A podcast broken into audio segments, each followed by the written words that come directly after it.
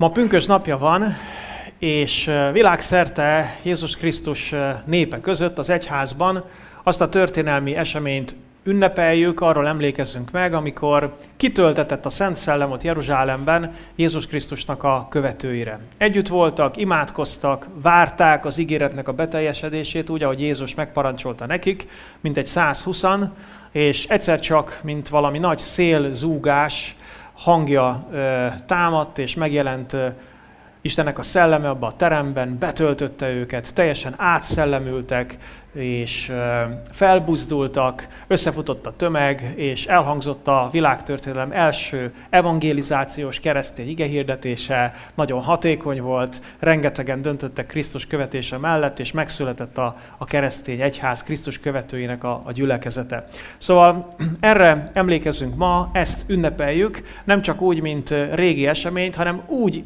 is, mint amiben nekünk is részünk van, részünk lehet. A mai alkalommal én arra gondoltam, hogy nem magáról erről az eseményről beszélnék, hanem egy picit az előzményekről. Az előzményekről kifejezetten Jézus ígéretének a szempontjából, és egy kicsit erről az oldalról néznénk meg azt, hogy mi is történt, és milyen jelentősége is van ennek. Gondolj arra, hogy egy meleg nyári napon, amikor nem esett már eső hetek óta, kint túrázol valahol a szabadban, és rájössz, hogy elfogyott a, az innivalód, nincs több vized, és nagyon szomjas vagy.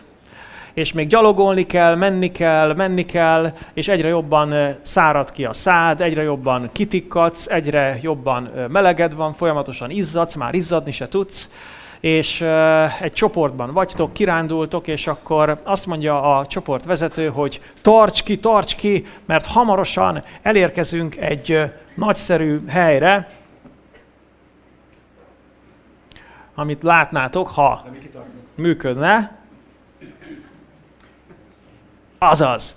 Hamarosan elérkezünk egy nagyszerű helyre, rögtön a Plitvicei tavakhoz, és ott ihatsz majd kedvedre és gyönyörködhetsz a tájban. Ez a kép egyébként a Plitvicei tavaktól származik. Hányan jártatok már ott esetleg? Én is voltam Orsival, a nászutunk végén ott voltunk, úgyhogy nagyon szép volt, de már nagyon régen volt, újra el kéne menni. Gyönyörű hely, és ott ilyen helyek vannak, és amikor rágondolsz arra, hogy egyszer egy ilyen helyre érsz, akkor mindjárt reménységet támad, és megsokasodik az erőd. Ma Jézusnak egy olyan ígéretéről szeretnék beszélni, amiben valami hasonlót ígért. Azt a címet is adtam a beszédemnek, hogy ígéret szomjazóknak.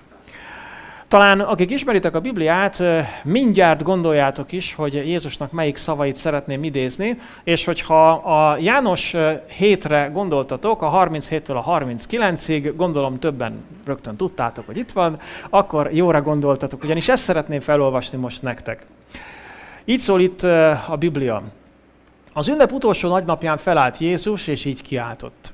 Ha valaki szomjazik, jöjjön hozzám és igyék. Aki hisz én bennem, ahogy az írás mondta, annak belsejéből élő víz folyamai ömlenek.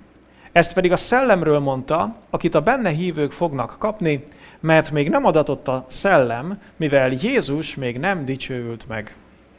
Itt van tehát az ígéret szomjazóknak. Jézus feláll az, ütő, az ünnep utolsó nagy napján, és felkiált ott a templom téren valószínűleg, és azt mondja, hogy aki szomjazik, az jöjjön én hozzám, és igyék. Aztán János hozzáteszi, mert hogy ezt János tette hozzá, ott a második mondatot, utólag összeállt a kép, hogy ezt a Szent Szellemről mondta amúgy. Utólag megértettük, hogy ezt a Szent Szellemről mondta, akit majd a benne hívők fognak kapni, de akkor ezt még nem kapták, mert Jézus még nem dicsőült meg. Mikor dicsőült meg Jézus? Miután feltámadt a halálból. Először is megdicsült a tanítványai előtt, igaz? Mert a tanítványai látták, hogy él az Úr, és nem fogott rajta a halál, tehát megdicsült. Aztán megdicsült a mennyben, amikor felment a, a mennybe, és az angyali lények is látták, hogy a fiú él, a fiú győzött, és az atya azt mondta, hogy ez az én fiam, és tiéd minden hatalom menjen és földön. Megdicsült a mennyben, és megdicsült az egész szellemvilág előtt. Mert mindenki e, meglátta azt, hogy ő a győztes, megváltó, az, az Istentől rendelt király.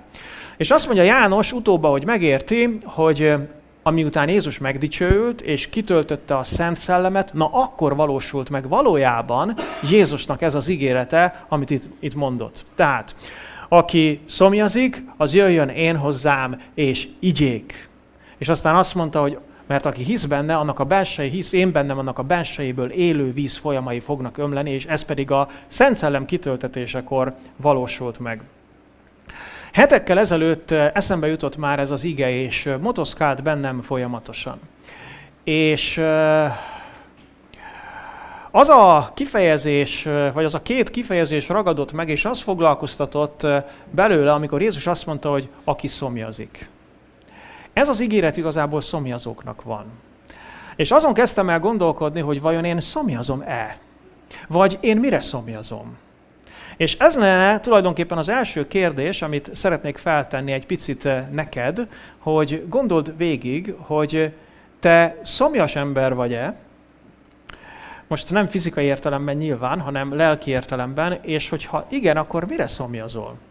Mit jelent a szomjúság? A szomjúság az egy érzékelhető hiányérzet. Amikor már érzed, hogy valami hiányzik, és már érzed, hogy szükséged van rá. Konkrétan a vízre, az innivalóra szoktuk mondani ezt, hogy szomjúság. De átvitt értelemben más dolgokra is szoktuk használni, hogy szomjúság.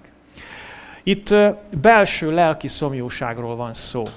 És azt gondolom, hogy egyetértetek velem abban, hogy valahol a lelke mélyen minden ember szomjas. Mert minden ember vágyik valamire, konkrétan arra vágyik, hogy egy lelki beteljesedettséget éljen meg. Hogy egy, egy belső teljességet éljen meg. Igaz, hogy vágyik az ember erre? Ti hogy vagytok vele? Hogy vágytok arra, hogy így egy ilyen, ilyen lelki teljességet éljetek meg? Amikor azt érzed, hogy most úgy, most úgy tele van a lelked, most úgy jól vagy, és nincs benned hiányérzet. Ugyanakkor az is jellemző ránk emberekre, hogy gyakran ilyen hiányérzettel élünk. Hogy dolgozunk, családunk van, éljük az életünket, de mégis valahol belül a lelkünkben van egy ilyen szomjúság, egy ilyen hiányérzet, és, és nem érezzük azt, hogy belennénk teljesedve lelkileg. Szóval te mire szomjazol? Mi az, amire vágysz? Mi az, amitől az emberek remélik azt, hogy ez a belső beteljesedettség majd ki fog alakulni bennük? Valahol tudatosan vagy tudat alatt minden ember igyekszik ezt a lelki hiányérzetet valahogy csillapítani, betölteni. Aztán, hogy ki miben reméli ennek a betöltését, az egy másik kérdés. Kérdeztem Orsit is reggel, hogy, vagy talán este, nem is tudom már mikor, hogy, hogy szerinted mibe keresik az emberek ezt a beteljesedést. És akkor beszélgettünk erről, hogy, hogy mitől várják az emberek ezt a dolgot. És akkor szóba került olyan, hogy hát, hogy úgy, úgy minden rendben legyen. Csak úgy ennyit várnak az emberek, hogy úgy minden rendben legyen. Vagy vannak, akik az emberi kapcsolataiktól várják ezt, hogy szeretve legyenek mások által. Vagy ők tudjanak szeretni másokat. Vannak, akik a, a szerelemben keresik ezt a fajta lelki beteljesedettséget. Vannak, akik az anyagi javakban keresik ezt a belső beteljesedettséget, és meg akarnak szerezni vágyott eszközöket, anyagi javakat, és úgy gondolják, úgy érzik valahol, hogy ha ez megvan, a következő tárgy, következő anyagi cél, akkor ettől majd egy ilyen lelki beteljesedettség érzésem lesz. Vannak, akik a, az eredményes munkától várják ezt, és ők, ők akkor érzik ezt a beteljesedettséget, amikor keményen dolgoztak egész nap, vagy egész hónapba, és utána érzik, látják a munkájuknak a, a gyümölcsét, és azt mondják, ó, ez nekem nagyon jó érzés. Vannak, akik a művészetekben keresik ezt. Vannak, akik a tudományban keresik ezt. Szóval nagyon sok minden van, amiben, amiben felé az emberek így orientálódnak, mert valahogy attól várják, hogy ez a belső beteljesedettségük meglegyen. Jézus vallásos emberek között volt, ott Jeruzsálemben, egy nagy ünnepen volt, tehát egy vallásos sokadalom közepette volt, annak is a végén volt, és azt mondta, hogy aki szomjúhoz igaz, jöjjön én hozzám, és igyék. Tudjátok, hogy mi az üzenete Jézus ezen ígéretének? Az egyik, hogy ő benne teljesedhet be egy embernek ez a belső lelki vágya. Amikor találkozol Jézussal, amikor hiszel Jézusban, amikor rábízod magad Jézusra, amikor Jézussal közösségbe kerülsz, és közösségben vagy, amikor megéled Jézussal ezt a közösséget, na akkor teljesedsz be belül. Akkor csillapjudik le a szomjóságod, akkor elégedsz meg Jézusban. És az is benne van, hogy de semmi másban nem. Olyan érdekes, hogy az ünnep utolsó nagy napján mondta ezt Jézus. Amikor már túl voltak a nagy ünneplésen, és Jézus, mint hogyha azt mondaná, hogy figyelj, hogy ha még ezek után is hiányérzet van benned. Hogyha ez a nagy ünneplés, itt ez a nagy vallásos ünneplés nem lett volna elég neked, és még mindig úgy, érze, úgy éreznéd, itt megvolt a sok körmenet, meg megvolt a minden ceremónia, meg mindent végigcsináltál, amit végig kell csinálni a vallás szerint, de még mindig úgy éreznéd, hogy ettől nem vagy boldog.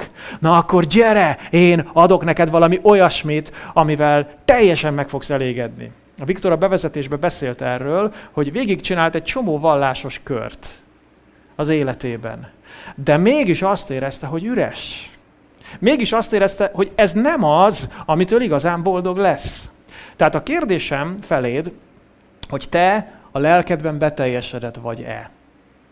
Jó, nem akarok túlzó elvárásokat állítani, senkitől sem várhatjuk azt, hogy állandó beteljesedettségben éljen. Még azokban, azoktól sem, akik egyébként Krisztust ismerik, mert tudjuk, hogy az élet nem ilyen. Az életben vannak mélyvölgyek is, de a kérdésem az, hogy ha így végig gondolod az életedet, akkor része az életednek ez a belső beteljesedettség. És van-e benned szomjúság az Isten jelenléte iránt? Az ember képes úgy vallásos életet élni, akár hosszú éveken, évtizedeken keresztül, hogy nincs benne igazi szomjúság az Isten jelenléte iránt. Megelégszik a vallásos cselekedetekkel. Tudjátok, hogy hányan élnek ebben? Lehet, hogy te, be, te is ebben éltél hosszú időn keresztül. Lehet, hogy most is ebben élsz. Valahol a képernyő nézel engem, az ország vagy a világ valamely pontján, és pontosan ebben élsz, hogy vannak vallásos cselekedetek, vannak vallásos ceremóniák az életedben évek, évtizedek óta, de ha őszinte vagy és a szívedre teszed a kezedet, akkor azt kell mondanod, hogy nem vagy megelégedett belül. Nincs belső lelki teljesség benned. Figyeljétek meg, hogy Jézus nem egyszerűen azt mondja, hogy eh, én megelégítelek benneteket, ha hozzám jöttök, hanem azt mondja, hogy én az én szellememet adom nektek, és hogy aki hisz én bennem, annak a bensejéből az élő víz folyamai ömlenek. Figyeljétek, miről beszél? Azt mondja, hogy túl fog csordulni belőlük. És hogy ömleni fog belőlük. És nem csak egy folyó fog ömleni belőlük, hanem élő víznek a folyamai fognak ömleni. Nézd meg ezt a képet. Igaz, hogy sok folyást látsz rajta? Amikor azt látod, hogy van egy szintkülönbség, és, és a víz, ahol csak bír, ott lefolyik, lecsorog. Ez az, amit Jézus az övéinek szánt. Hogy ilyen folyamok csorogjanak rajtunk keresztül, hogy a mennyből rááradjanak a bensőnkre, és a bensőnkből a szánkon, a lényünkön, a testünkön keresztül pedig a külvilágba túlcsorduljanak. Figyeljetek, nem lehet máshogy értelmezni azt, amit itt Jézus mondott, mint hogy ő egy túlcsorduló dolgot akar az övéinek adni. Nem egy kényszerű vallásosságot, nem szolgai engedelmességet, nem megfelelési kényszert, nem egy olyan fajta felfogást, hogy na jó, megteszem, amit az Isten megkövetel, és akkor imádkozom, akkor olvasom a Bibliát, akkor elmegyek a gyülekezetbe, még szolgálok is, mert az Úr azt kére tőlem, hogy én ezt csináljam. Nem erről van szó. Figyeljetek, a valódi Krisztus követés nem erről szól. A valódi Krisztus követés az arról szól, hogy újra és újra létrejön bennünk egy túlcsorduló állapot. És túlcsordul belőlünk az Istennek a szelleme, és a, az élővíznek a folyamai. Némelyik folyó, van amelyik a szeretet folyója, vagy a, a békességnek a folyója, vagy az örömnek a folyója, vagy a szelítségnek a folyója, vagy a bizonságtételnek a folyója, vagy a magasztalásnak a folyója. És akkor most felsoroltam itt nem tudom, 5-6 típusú folyót, amelyik mindig úgy, mindegyik ugyanabból a forrásból jön. És tulajdonképpen mindegyik a Szent Szellemnek valamelyik fajta működése bennünk. Arra vagy elhívva. Az Jézusnak a terve veled, hogy ez a folyó áradjon, és ezek a folyók áradjanak rajtad keresztül. És persze vannak víz nélküli, vagy ilyen, ilyen apályos időszakok is, de az Úr azt szeretné, hogy újra és újra betelj, és az élő víznek a folyamai áradjanak belőled. Nézzétek, mit, írt, mit mondott Jézus, azt mondta, hogy ha valaki szomjazik, jöjjön hozzám és igyék. Aki hisz én bennem, ahogyan az írás mondta, annak a belsejéből élő vízfolyamai ömlenek majd. Arra kis apró momentumra szeretném most felhívni a figyelmeteket, amikor Jézus azt mondta, hogy ahogy az írás mondta. Ezek szerint Jézus utalt valamilyen ószövetségi írásra, mégpedig valamelyik profétai szakaszra. Úgyhogy szeretném megmutatni nektek, hogy melyik profétai szakaszra utalt Jézus, ami az Ézsaiás könyvének az 58. fejezetében található. Valójában egyetlen Biblia versről van szó, majd figyeljétek, hogy mikor hangzik el az a Biblia vers, de én olvasom már előrébről, hogy egy picit jobban kontextusba tudjuk helyezni. Itt egyébként arról van szó, amikor a próféta bátorítja Izraelt. Jeruzsálemet lerombolták, a templom is le van rombolva, és fogságot kellett megélnie a népnek, és az Úr bátorítja a profétán keresztül Izrael népét. Szóval Ézsaiás 58, 6. verstől. Azt mondja az Úr, nekem az olyan bőjt tetszik, amikor leoldod a jogtalanul fölrakott bilincseket, kibontod a járom köteleit, szabadon bocsátod az elnyomottakat, és összetörsz minden jármot. Itt uh, arról van szó, amikor Izrael népe bőjtölt ugyan, de a szíve nem volt benne. Bőjtölt vallásos kötelezettségből, de nem volt igazi odafordulás Isten felé a bőjtben. És arról szól ez a rész, hogy figyelj, ha bőjtölsz, ha egy, olyan, egy külsődleges cselekedettel felém fordulsz, akkor, akkor azt valóságosan tedd. Tehát azt mondja, hogy neked, nekem az olyan bőjt tetszik, amikor leoldod a jogtalanul fölrakott bilincseket, kibontod a járom köteleit, szabadon bocsátod az elnyomottakat, és összetörsz minden jármot. Oszd meg kenyeredet az éhezővel, vidd be házadba a szegény hajléktalant, ha mesztelen embert látsz, ruházt fel, és ne zárkozz el testvéred elől. Akkor eljön világosságod, mind a hajnalhasadás, és hamar beheged a sebed. Igazságod jár előtted, és az Úr dicsősége lesz mögötted. Ha a segítségül hívod az Urat, ő válaszol, ha kiáltasz, ezt mondja, itt vagyok. Ha majd senkire sem raksz jármot, nem mutogatsz újjal, és nem beszélsz álnokul, ha falatodat megosztod az éhezővel, és jól tartod a nincstelent, akkor fölragyog a sötétben a világosságod, és homályod olyan lesz, mint a déli napfény. Az Úr vezet majd szüntelen. Kopár földön is jól tart téged, és csontjaidat megerősíti. Olyan leszel, mint a jól öntözött kert, mint a forrás, amelyből nem fogy ki a víz. Ez az utolsó mondat az, amire Jézus utalt. Az Ézsaiás 58-ból a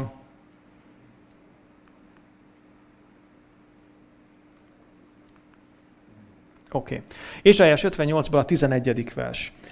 Azt mondja, hogy az Úr vezet majd szüntelen, kopár földön is jól tart téged, és csontjaidat megerősíti. Olyan leszel, mint a jól öntözött kert, mint a forrás, amelyből nem fogy ki a víz. Figyeljétek ezt a képet. Olyan leszel, mint a jól öntözött kert. De bekapcsoltuk a locsolót az udvarba, és nem működik olyan jól, és ezért az van, hogy tudom én, ahol a locsoló fej van, ott egy négyzetméteres területen olyan szép zöld a fű, a többi távolabb meg kicsit száraz. És lehet látni azt a növényeken, hogy melyik kap fizet és melyik nem. Azt mondja itt, figyeljétek, azt mondja a profécia, hogy olyan leszel, mint a jól öntözött kert. És vegyétek észre, hogy Jézus erre utal vissza. És egy új szövetségi ígéretről beszél. És azt mondja, hogy az a tervem veled, hogy az, az én szellemem újra és újra betöltse, és áradjon belőled, és olyan legyél, mint egy jól öntözött kert. Olyan leszel, mint a jól öntözött kert, mint a forrás, amelyből nem fogy ki a víz. És utána azt mondja, hogy, hogy száraz időben, előtte azt mondja, hogy kopár földön is jól tart téged. Tehát nem az a lényeg, hogy a körülményekben mi van. Nem az a fő kérdés, hogy milyen a politikai rendszer, milyen a gazdasági helyzet. Nem az a fő kérdés, hogy milyen a társadalmi klíma körülötted, hanem az a kérdés, hogy benned mi van. És hogyha Isten szelleme benned él, és benned működik, akkor olyan leszel, mint a jól öntözött kert, aki újra és, a, a, amikor újra és újra betelsz. Tehát ez az ígéret, ez szomjazóknak adatott. És arra szeretnélek biztatni benneteket, hogy fordítsátok a szíveteket, a figyelmeteket Jézus Krisztus felé. És és figyeljétek azt, hogy mi az, amivel kapcsolatban szomjúság van bennetek, a ti életetekbe. Mert az ember tudja a szívét irányítani. Lehet, hogy a szíved az anyagi dolgok felé orientálódik, vagy a, a hivatásod felé orientálódik, vagy bizonyos emberek felé orientálódik a szíved. És természetesen ezekkel a dolgokkal is kell foglalkoznunk. De tudatosan tudjuk a szívünket irányítani az Úr felé. És azt mondani, hogy Uram, én irántad szeretnék szomjúságot a szívembe. És akkor, ahogy feltámad benned ez a szomjúság, akkor az Úr betölti ezt a szomjúságot a benned. Menjünk egy kicsit tovább, és térjünk vissza ehhez az idézethez, amit Jézustól idéztünk, és egy picit szeretnék a, a körülményekről is beszélni nektek, mert szerintem a körülmények ismeretében válik igazán világossá, hogy mi is a jelentősége ezeknek a szavaknak. Egy picit vissza fogunk menni, nem írtam ki, de ha van nálatok Biblia, esetleg fellapozhatjátok, vagy utólag nézzétek meg. A hetedik fejezetnek az első versétől olvasom. Azt írja itt, a, és aztán meg-megállok, és egy picit beszélünk róla. Jézus ezután Galileát járta. Nem akart ugyanis Júdeában maradni, mivel a zsidók meg akarták ölni. Ugye tudjátok, hogy Galilea, illetve Názaret Galileában volt, és Jézusnak a székhelye is Kapernaumban volt, ami Galileában volt, tehát ott tevékenykedett, Jeruzsálem pedig Júdeában volt. És eh, Jézus eh, felment egyébként Jeruzsálembe, és eh, egy előző ünnepen is ott volt, és ott volt egy botrány. Az történt ugyanis, hogy Jézus meggyógyította a Betesda medencéjénél a 38 éve beteg béna embert. Hányan hallottátok már ezt a történetet?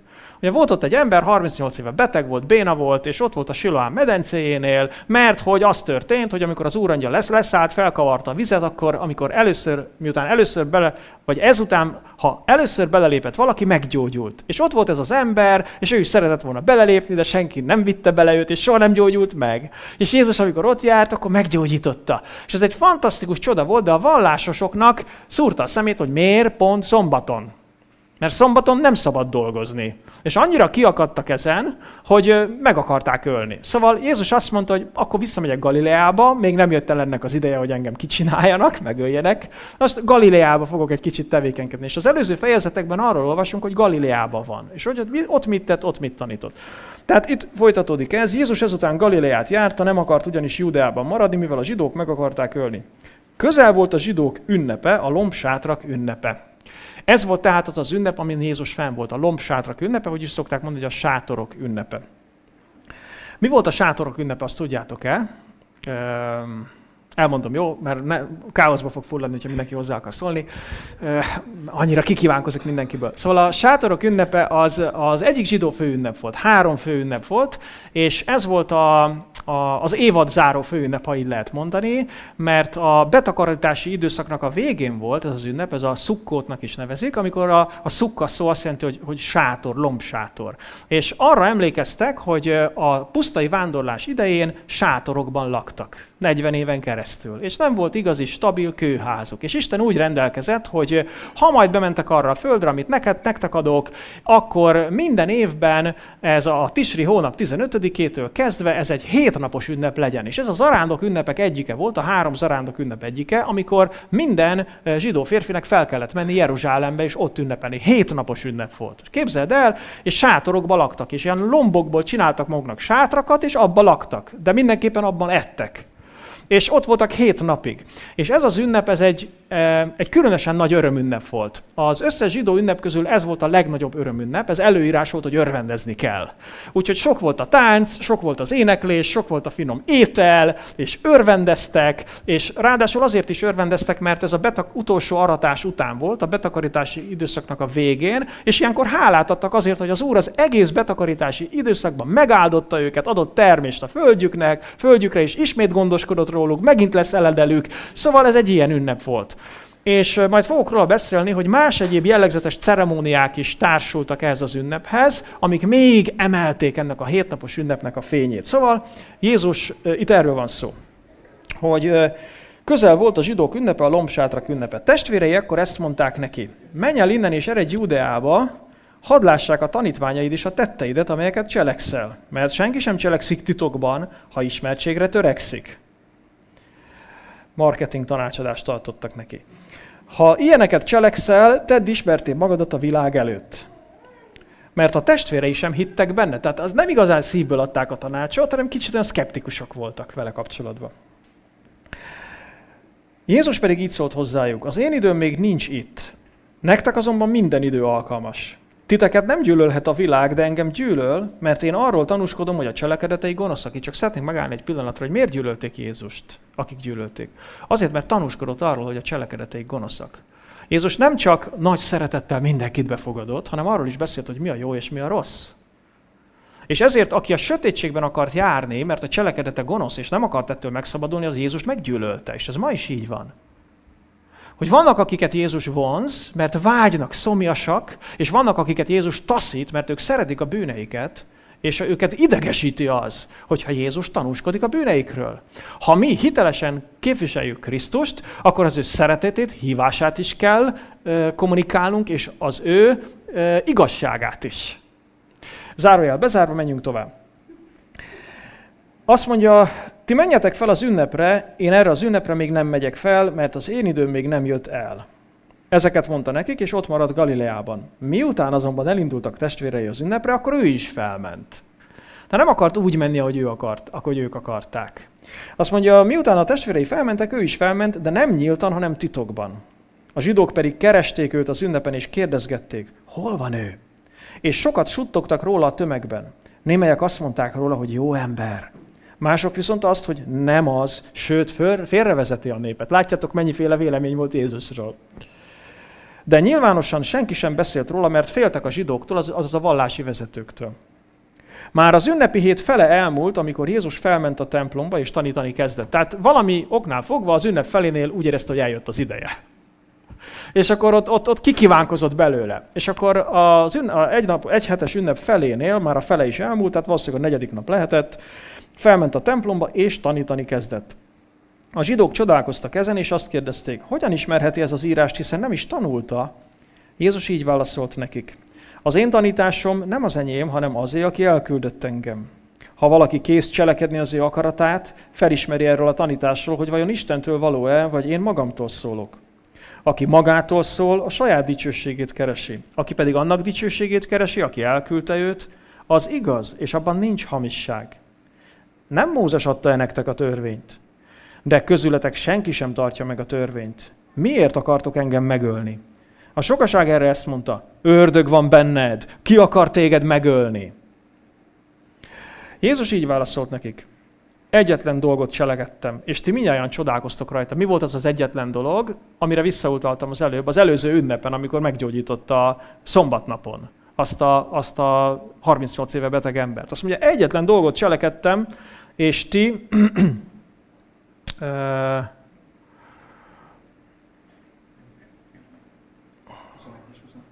Ja, igen. Egyetlen dolgot cselekedtem, és ti mindjárt csodálkoztok rajta. Gondoljátok meg, a körülmetélkedést Mózes rendelt el nektek, a körülmetélkedést Mózes rendelt el nektek, nem mintha Mózestől volna, hanem az atyáktól van, és szombaton is körülmetélitek az embert. Ugye ebből látjuk, hogy erre utal vissza. Tehát, hogy a nyolcadik nap szombatra esik egy újszülött fiúgyereknél, akkor nincs mese, akkor körülmetélik, akár ide törvény, oda törvény. Tehát azt mondja, hogy ha szombaton is körülmetélitek az embert, ha körülmetélitek az embert szombaton, hogy Mózes törvénye ne sérüljön, akkor miért haraguztak én rám, hogy egy embert teljesen meggyógyítottam szombaton? Ne ítéljetek látszat szerint, hanem hozzatok igazságos ítéletet. A jeruzsálemiek közül ekkor így szóltak némelyek vajon nem ő az, akit meg akarnak ölni? Ezek szerint mégiscsak meg akarták ölni. És íme nyilvánosan beszél, és semmit sem szólnak ellene. Lehet, hogy a vezetők meggyőződtek arról, hogy ő a Krisztus, a messiás. Csak hogy róla tudjuk honnan való. Amikor azonban eljön a messiás, róla senki sem tudja majd honnan való. Amikor Jézus a templomban tanított, hangosan kiáltva szólt. Ti ismertek engem, tudjátok is honnan való vagyok, de én nem önmagamtól jöttem, hanem igaz az, aki engem elküldött, akit ti nem ismertek. Én ismerem őt, hiszen tőle való vagyok, és ő küldött el engem. El akarták fogni tehát, de senki sem vetette rá a kezét, mert még nem jött el az ő órája. Most egy picit megállok, csak, és figyeljétek meg, hogy miről szól a dolog. Arról van szó, hogy ki hisz Jézusba, és ki nem. Igaz? Tehát már a történet kezdetétől azt látjuk, a testvérei azt mondják, menj föl Jeruzsálembe, hát ha ismerti akarod tenni magadat, nem, hát akkor ott kell lenned, és azt mondja, nem hisznek benne. Aztán suttognak, még nincs is ott, és suttognak, hogy vajon eljön? Nem jön el? Ő, ő a Krisztus? Nem ő a Krisztus? Tehát, hogy arról szól az egész történet, és gyakorlatilag minden egyes embernek a dilemmája arról szól, hogy most akkor higgyek Jézusba, vagy ne higgyek Jézusba. Most fogadjam el azt, amit ő mond, vagy az ő személyét, vagy pedig el kell utasítani. Ez volt az a fő kérdés, ami körül az egész zajlik. A sokaságból többen hittek benne, és ezt mondták. Amikor eljön a messiás, vajon több jelt tesz majd, vajon több jelt tesz majd, mint amennyit esztett? Meghallották a farizeusok, hogy a sokaság ezeket suttogja róla, és szolgákat küldtek a főpapok és a farizeusok, hogy fogják el őt. Jézus ekkor így szólt. Még egy kis ideig veletek vagyok, azután elmegyek ahhoz, aki elküldött engem. Kerestek majd engem, de nem találtok meg, mert ahol én vagyok, oda ti nem jöhettek. A zsidók erre így beszéltek egymás között. Hová akar menni, hogy nem találjuk meg? Talán a görögül, görögök között lévő szorványba készül a diaszpóra zsidóságba, és a görögöket akarja tanítani? Miféle beszéd ez? Kerestek majd engem, de nem találtok, mert ahol én vagyok, oda ti nem jöhettek. És utána jön az a szakasz, amit felolvastam az elején. Az ünnep utolsó nagynapján felállt Jézus, és így kiáltott. Ha valaki szomjazik, jöjjön hozzám és igyék. Aki hisz én bennem, hogy az írás mondta, annak belsejéből élő víz folyamai ömlenek. Ez pedig a szellemről mondta, akit a benne hívők fognak kapni, mert még nem adatott a szellem, mivel Jézus még nem dicsőült meg. Azért mentem ezen végig, hogy egy picit lássátok az előzményeket. Lássátok, hogy mi történt azon a héten. Mi történt előtte, mi történt azon a héten, milyen viták közepette történik ez, és akkor hangzik el. És akkor most még egy fontos dolgot szeretnék elmondani nektek. Figyeljétek meg az elején, azt mondja, hogy az ünnep utolsó nagy napján. Miért mondja azt, hogy az ünnep utolsó nagy napján? Mitől volt nagy az utolsó napja ennek az ünnepnek? Ezt szeretném bemutatni nektek, elmondani, mert szerintem ez nagyon segít megérteni ezeket a mondatokat. A szukkótnak, a sátorok ünnepének volt, volt a kiegészítő ceremóniái. Az egyik az a, a vízöntésnek a ceremóniája volt. Képzeljétek el, hogy hét napon keresztül minden reggel egy különös vízáldozatot mutattak be a templomban aminek azért volt jelentősége, mert Izraelben az eső az körülbelül a, tehát az év felében esett. És októbertől április elejéig körülbelül akkor volt az esős időszak, és utána meg nem nagyon volt eső Izraelben. A szukkót ünnepe a szeptember végén, október elején történt. Tehát a, a száraz időszaknak a végén. Amikor már mindenki már alig várta, hogy megint essen az eső. És mivel az esőtől függött Izraelnek a gazdasága, és a következő évi termés, hogy lesz eső, és mennyi eső lesz, ezért szukkótkor, amikor hálát adtak az előző ö, évad terményeiért és az Isten gondviselésért, akkor, akkor imádkoztak esőért, hogy legyen eső a következő időszakban. És ezért minden reggel bemutatták ezt a bizonyos vízáldozatot, ez a vízöntés ceremóniája lezajlott. És ez pedig úgy történt, hogy nem sokkal napfelkelte után a főpap zenészek és hívők kíséretében szépen leballagott a templomtól a Siloámnak a taváig, és vitt egy színarany korsócskát a kezébe, ami, amiben óvatosan, amit óvatosan telemerített vízzel a Siloám tavából. Egy picit több mint egy liter víz fért bele, tehát nem volt egy nagyon nagy korsó. És akkor ezzel szépen fölballagtak, fölment a templomba, és amikor a, a templom déli kapuján keresztül beléptek, akkor ezüst harsonákat háromszor megfújták a templomba, és akkor, és akkor, és akkor, és akkor ünnepeltek. Azért is hívták a déli kaput, a templom déli kapuját vízkapunak, emiatt a szertartás miatt. És akkor a főpap felment a, a templom belső részébe, ahol a nagy kőoltár volt, és akkor felsétált a jobboldali lépcsőn, és amikor fel, felért a tetejére, akkor balra fordult, és az oltárnak a, a szélén volt két ilyen töltsérszerű dolog odahelyezve, ami a, az italáldozatok számára készült, és abba szokták a, a borraból kevert italáldozatot tölteni, meg volt egy ilyen italáldozati hely, töltsér, mondjuk nevezzük töltsérnek, kifejezetten a vízáldozat számára, amit ilyenkor mutattak be. És amikor a pap odaállt, akkor felemelte az aranykorsocskát, és a nép pedig elkezdte kiabálni, hogy emelt fel a kezedet, és akkor még magasabbra kellett emelnie a kezét, hogy mindenki lássa, és amikor utána beletöltötte a vizet abba a, abba, abba a töltsérbe, és lefolyt az oltárnak az aljához. És amikor ez történt, akkor elkezdték énekelni a Hallél Zsoltárokat, a 113-tól a 118. Zsoltárig, és lengették a pálmaágakat, és akkor a papok, akik ott voltak, azok szépen, szertartástosan körbe mentek az oltár körül egyszer. És volt még egy nagyon fontos, hogy az Ézsaiás könyvéből idéztek egy, egy énekeltek egy,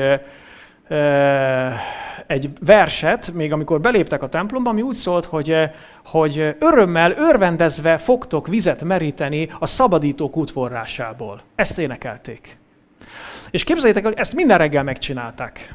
És az utolsó nap, az zsidó hagyomány azt tartotta, hogy az utolsó napon Isten megmondja, kijelenti, hogy a következő évre mennyi esőt fog adni, vagy fog-e adni. És ezért különösen hangsúlyos volt ez az utolsó nap, és uh, ilyenkor, amikor a pap lement, és fölért a templom kapujához, a vízkapuhoz, akkor akkor nem egyszer, illetve az oltáron, amikor kiöntötte, akkor nem egyszer fújták meg a kürtöket, hanem nem, há, bocsánat, nem háromszor fújták meg, hanem háromszor hétszer. És, és amikor körbe mentek, akkor nem egyszer mentek körül az oltár körül, hanem hétszer mentek körül az oltár körül. És énekelték a 118. Zsoltárnak a 25. versét, az volt a, a refrén, a végkicsengés, hogy Úrunk, segíts meg, adj nekünk jó szerencsét, vagy jó előmenetelt. És ezt hívják Hosiánnának, és ez a, ez a nagy Hosiánna, így nevezik ezt az ünnepet. És ezért volt ez az ünnepnek az utolsó nagy napja, és ez korán reggel történt. És képzeljétek el az egész szituációt. Kiírtam nektek ide ezt a Biblia verset, amit énekeltek minden nap, hogy örvendezze fogtok vezet a, a szabadulásnak a forrásából. És képzeljétek el, hogy az ünnep utolsó nagy napja van. Az emberek már fölérnek a templomhoz. Ott van a papa vízzel, mindenki várja, hogy Isten fog esőt adni, nem fog esőt adni, mennyi esőt fog adni, és akkor egyszer csak a templom téren felharsan egy hang, mert azt olvastuk, hogy Jézus kiáltott. Felkiáltott, és azt mondta, hogy aki szomjúhozik, jöjjön én hozzám, és igyék, mert aki hisz én bennem, annak a bensejéből élő víz folyamai fognak ömleni.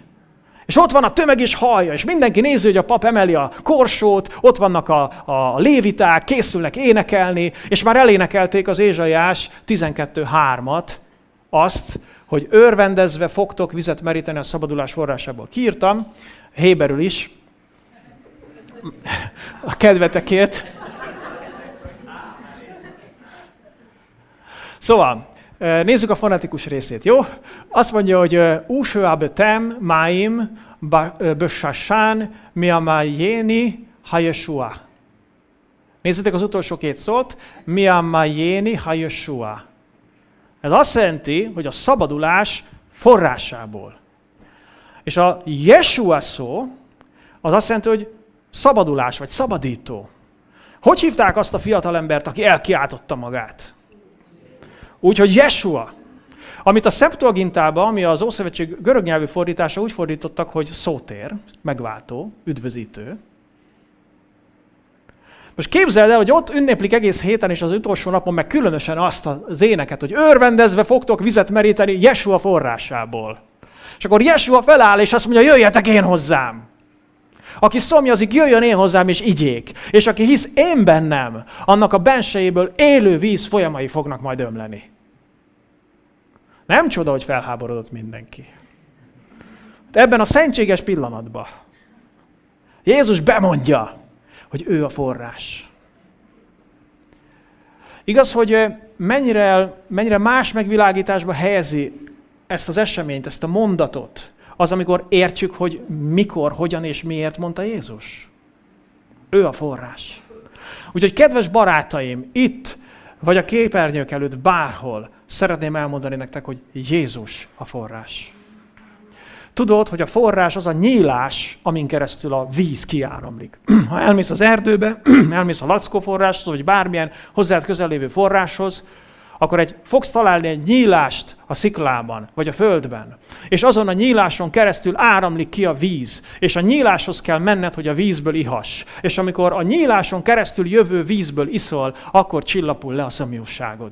Az a nyílás a názareti Jézus. Az a nyílás egy személy. Az a nyílás az a személy, aki az Isten, aki eljött ebbe a világba azért, hogy meghalljon a te bűneidért is. Azért, hogy megszabadítson téged is a sátánnak a reménytelenségnek a fogságából, és hogy örök életet adjon neked. Mert van örök élet. Mert az élet nem arról szól, amit itt a Földön megélünk. Az élet az nem az anyagi dolgokról szól, nem az a karrierről szól, nem a földi élményekről szól, hanem az élet az örökké valóságról szól Istennel. És ő ide hívott meg. És ezt tette lehetővé, hogy legyen örök életed. Jézus a forrás. És ő az, akin keresztül Istennek a szelleme be tud tölteni bennünket. Uh, Térjünk akkor vissza egy picit még ehhez a szakaszhoz, és a harmadik dologról szeretnék beszélni egy picit, hogy akkor hogyan is tudunk betöltekezni Szent Szellemmel. Mert ö, szerintem ez egy visszatérő kérdés már Krisztus követő keresztényeknél, hogy na jó, de hogy töltekezzek be Szent Szellemmel? És ö, próbálunk kita, próbáljuk kitalálni a praktikákat. És talán vannak olyanok, akik úgy erőfeszítéseket tesznek azon, hogy na, töltekezzek be Szent Szellemmel, hogyan töltekezzek be Szent Szellemmel, és próbálják magukat valahogy felkurblizni, vagy nem tudom, valamit csinálni, valami mágikus dolgot magukkal, valami misztikusat, valami különöset, hogy Isten szelleme betöltsön. Nézzétek, mit mondott Jézus. Azt mondta, hogy ha valaki szömjöhozik, jöjjön én hozzám, és igyék. Aki hisz én bennem, annak a bensejéből élő víz folyamai ömlenek. Három dolgot mondott Jézus. Ha szomjas vagy, akkor gyere ő hozzá, gyere Jézushoz. Higgyél benne, és így áll. Ennyi. Ez, amire szeretném felhívni a figyelmeteket, hogy pusztán attól, hogy hiszel Jézusban, hogy a szívedben bizalom van ő iránta. És ez a hit, ez nem egy múltban történt eseményt jelent számodra, hogy egyszer kimondtam, hogy hiszek Jézusba, hanem egy aktív dolgot, hogy én most hiszek.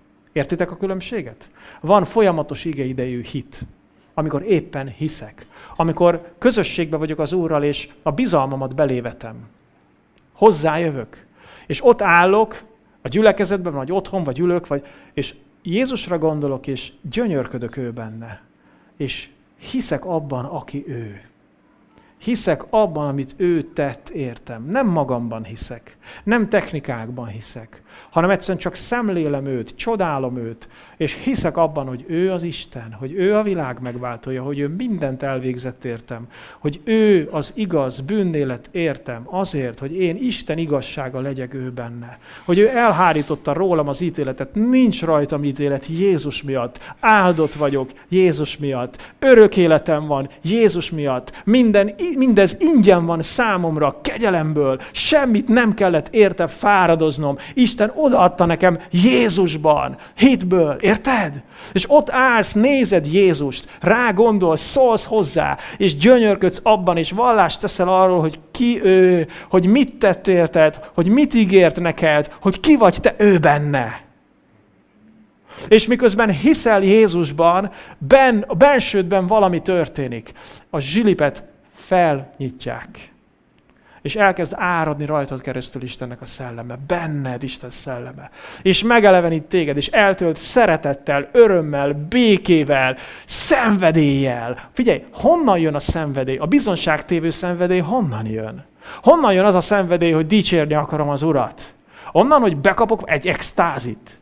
Vagy valami, nem tudom én, felkurblizom magamat. Nem attól jön, hanem hogy felforrósodik bennem. Ahogyan a tej kifut a fazékból. Azt akarja az Úr, hogy, hogy a Szent Szellem úgy csorduljon ki belőled, mert felforrósodik benned, mert felforrósodik az, hogy milyen jó az Úr, hogy mit tett érted, hiszel ő benne. A, a hit felforrósodik benned. A Krisztusba vetett bizalom felforrósodik benned, és nem bírod magadból tartani, mert elkezdesz mosolyogni, elkezdesz vigyorogni, elkezdesz türelmes lenni, és egész más ember leszel, és úgy érzed, hogy másoknak is beszélned kell Jézusról, mert ő olyan jó. Nem azért, mert kell, hanem azért, mert ő olyan jó, mert muszáj. Tudod, az angolban van két különböző szó a kellre. Az egyik a belső kényszert, a másik a külső kényszert fejez, fejezi ki. Nos, ez a belső kényszer. Nem kívülről senki nem kényszerít, de belülről igen. Ahogy Pál mondta, hogy a Krisztus szeretete szorongat minket. De szorongat a Krisztus szeretete, mert olyan jó az Úr. Érted? Hadd mutassak nektek még egy-két igét, ami erről szól. Azt mondja Galata 3.1.5. Ó, esztelen Galaták, írja Pál ezeknek a hívőknek. Ki igézett meg titeket, akiknek szem előtt úgy írtuk le Jézus Krisztust, mintha közöttetek feszítették volna meg? Csak azt szeretném megtudni tőletek, a törvény cselekvése alapján kaptátok-e a szellemet, vagy az ige meghallásából származó hit alapján? Ennyire esztelenek vagytok, amit szellemben kezdtetek el, most testben akarjátok befejezni. Hiába tapasztaltatok ilyen nagy dolgokat. Ha így volna, valóban hiába. Tehát az, aki a szellemet adja nektek, és hatalmas erőkkel munkálkodik közöttetek, vajon a törvény cselekedetei, vagy a hit igényének hallása által teszi ezt? Itt két út látszik előttünk. Két kínálkozó út hogy betöltekezzünk Szent Szellemmel. Az egyik út az, amikor, amikor, amikor érdemeket szerzel. És tudod, hogy mi az Isten törvénye, és azt a törvényt te betartod. És az van benned, hogy ha minden törvényt betartottam, minden parancsolatát az Úrnak megtartottam, na akkor, akkor odaadja cserébe nekem jutalomként a Szent Szellemet.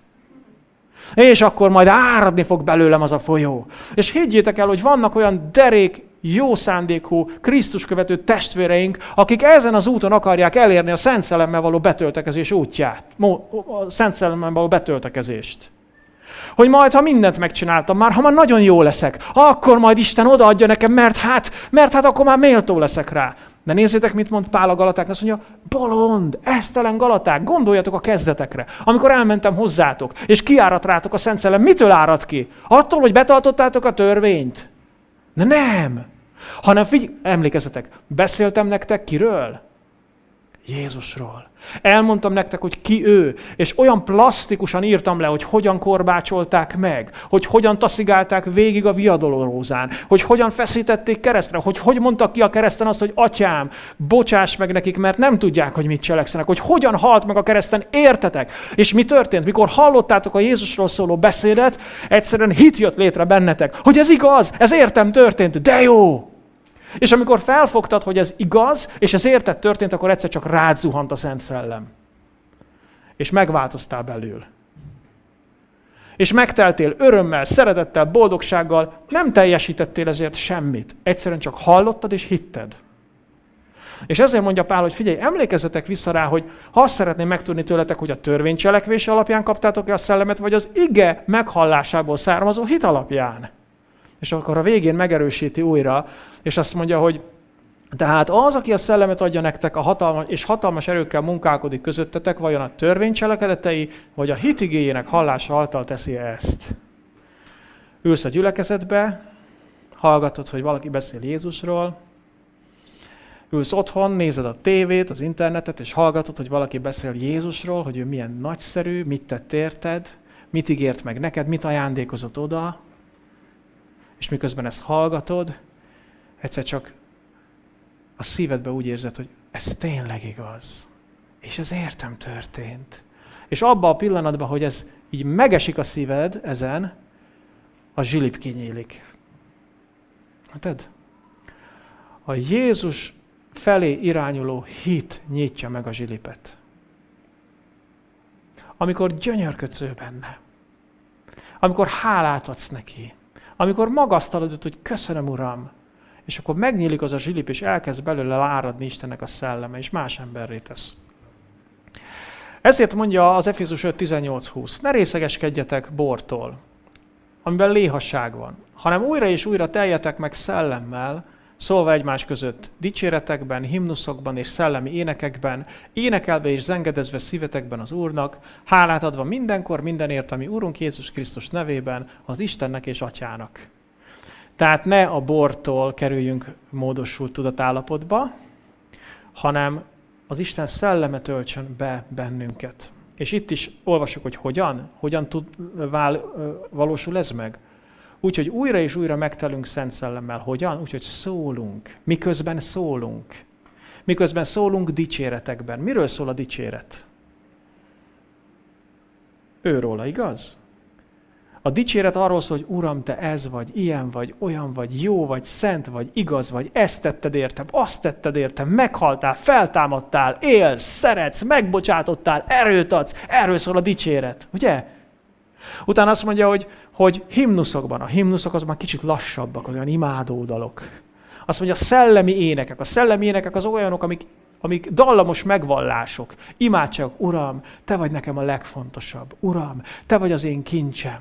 Uram, te vagy, te vagy a mindenem, Jézus. Köszönöm, hogy amikor gyenge vagyok, felemelsz. Köszönöm neked, amikor erőtlen vagyok, akkor megerősítesz. Amikor elbukok, akkor újra megbocsátasz, és énekelsz az Úrról.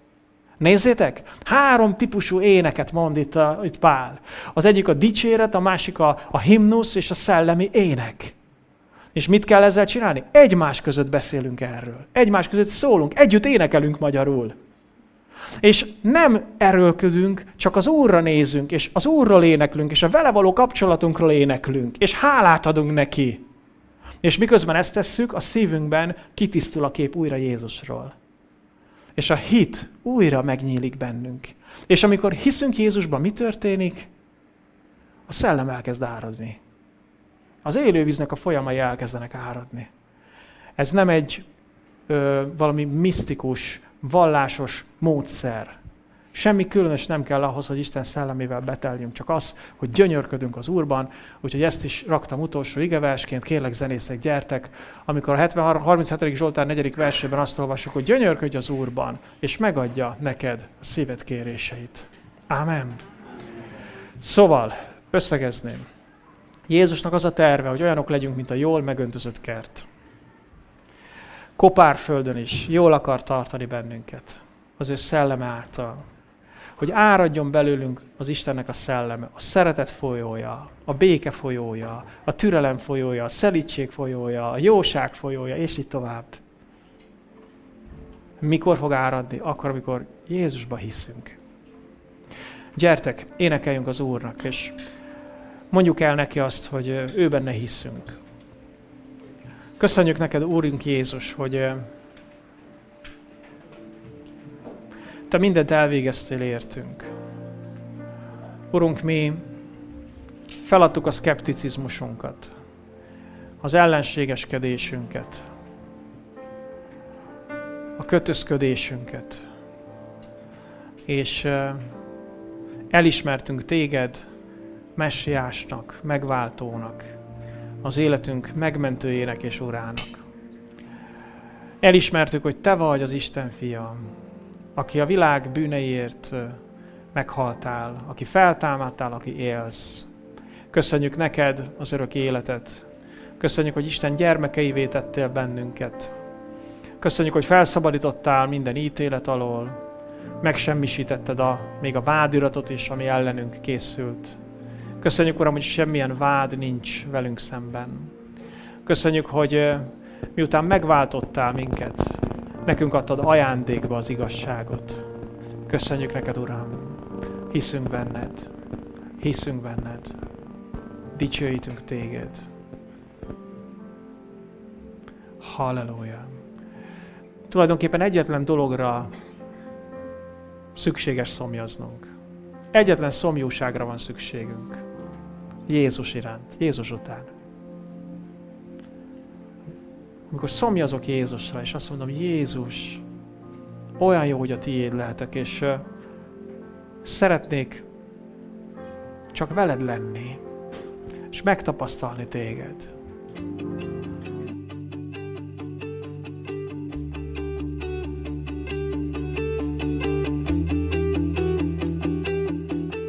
Kedves hallgatom, örülök, hogy ebben az üzenetben velem tartottál. Kívánom és imádkozom érte, hogy Isten használja fel a javadra mindazt, amit hallottál. Az üzenet után szeretném figyelmetbe ajánlani, hogy van lehetőséged adakozni szolgálatom javára.